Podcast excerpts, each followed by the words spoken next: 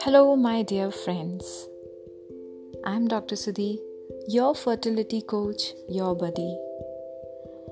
तो आज मैं आपसे बात करने वाली हूँ about your fertility of course and एक इंपॉर्टेंट एस्पेक्ट जो हर किसी की लाइफ से कहीं ना कहीं जुड़ा हुआ है। या ये कह सकते हैं कि हर किसी की लाइफ से अलग नहीं है। दैट इज़ स्ट्रेस क्या स्ट्रेस की वजह से आपकी फर्टिलिटी पे कोई असर पड़ता है? वेल स्ट्रेस और फर्टिलिटी का क्या इंटर रिलेशन है, क्या को रिलेशन है? इसके ऊपर काफ़ी रिसर्च की गई है। और कई सारी रिसर्च अलग अलग पॉइंटर्स पर इंडिकेट करती है। तो we are going to discuss today about the effect of stress on your fertility एक रिसर्च ये बताती है जिन फीमेल्स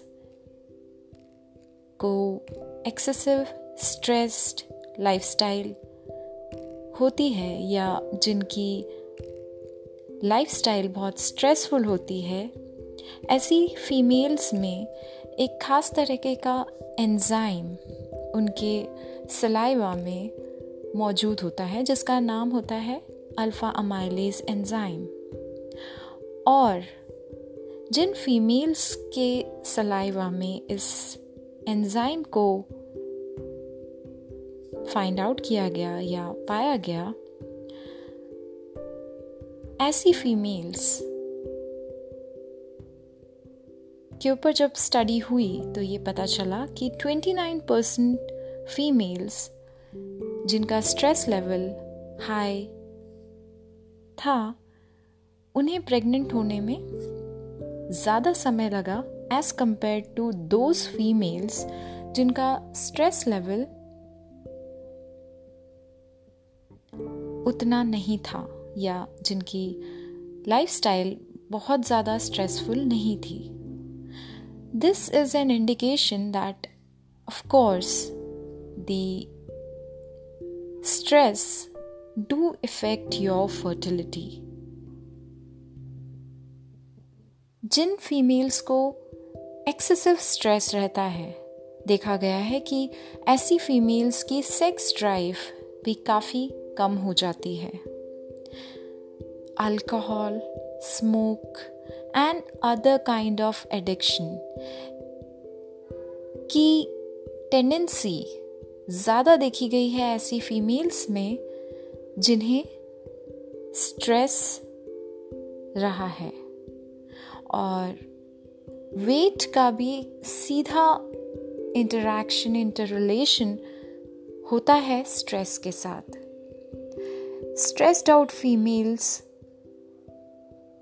की वेट गेन करने की टेंडेंसी बहुत ज़्यादा बढ़ जाती है, जिसकी वजह से हार्मोनल इम्बैलेंसेस हो सकते हैं और जो कि इनफर्टिलिटी का एक बड़ा कारण बनता है। स्ट्रेस के दौरान कॉर्टिसोल नाम का हार्मोन बॉडी प्रोड्यूस करती है। और स्ट्रेस अगर लंबे टाइम तक आपके बॉडी और माइंड पे इफ़ेक्ट कर रहा है तो ये कॉर्टिसोल का लेवल आपकी बॉडी में बढ़ता चला जाता है और बढ़ता है। कॉर्टिसोल सीधी तरह से इफ़ेक्ट डालता है आपके ब्रेन के सिग्नलिंग पर, जो कि फीमेल ओवेरीज ओवेरियन हॉर्मोन्स और ओवेरियन फ़ंक्शंस या फीमेल के जो अंडाशय होते हैं, उनके फ़ंक्शन के ऊपर डायरेक्ट असर करता है। जिसकी वजह से मेंस्ट्रुअल साइकिल्स का डिस्टर्ब होना एक कॉमन प्रॉब्लम की तरह देखा जाता है। स्ट्रेस की वजह से बहुत सारी फीमेल्स अपने बॉडी के नॉर्मल मैकेनिज्म में भी डिफरेंस नोट करती हैं। ऐसी फीमेल्स को नींद कम आती है या बहुत ज़्यादा नींद आती है। इंटरेस्ट कम होने लग जाते हैं। नेगेटिव थॉट प्रोसेस बढ़ने लग जाता है। और ये सारे फैक्टर्स आपकी फर्टिलिटी के ऊपर डीप इम्पैक्ट करते हैं। सो so, अगर आप किसी भी तरीके का इनफर्टिलिटी रिलेटेड ट्रीटमेंट ले रही हैं और आप प्रेगनेंसी के लिए कोशिश कर रही हैं तो ये ध्यान रखिए कि आपके ट्रीटमेंट को असरदार बनाने के लिए ये ज़रूरी है कि आप अपने स्ट्रेस को मैनेज करें। बहुत सारी रिसर्च ये बताती हैं।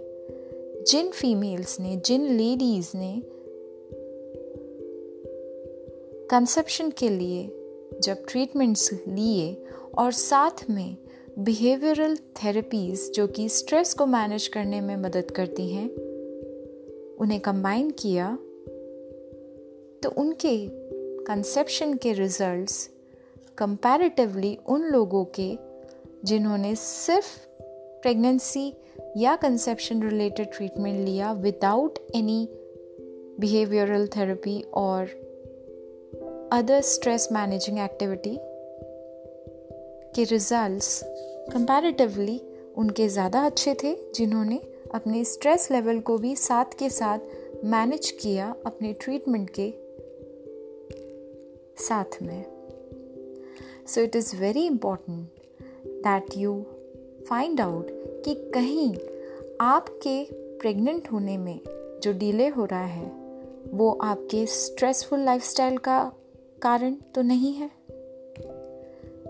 कोशिश करिए कि आप अपने डेली रूटीन में अपने लिए थोड़ा ऐसा समय निकालें, ऐसा टाइम निकालें, जहाँ आप अपने माइंड और बॉडी को सिंक करते हुए बैलेंस क्रिएट कर सकें, ताकि आपका माइंड और बॉडी एक हारमोनी में काम करे, जिससे आपके बॉडी के सभी सिस्टम हेल्दी तरह से फंक्शनल हो सकें।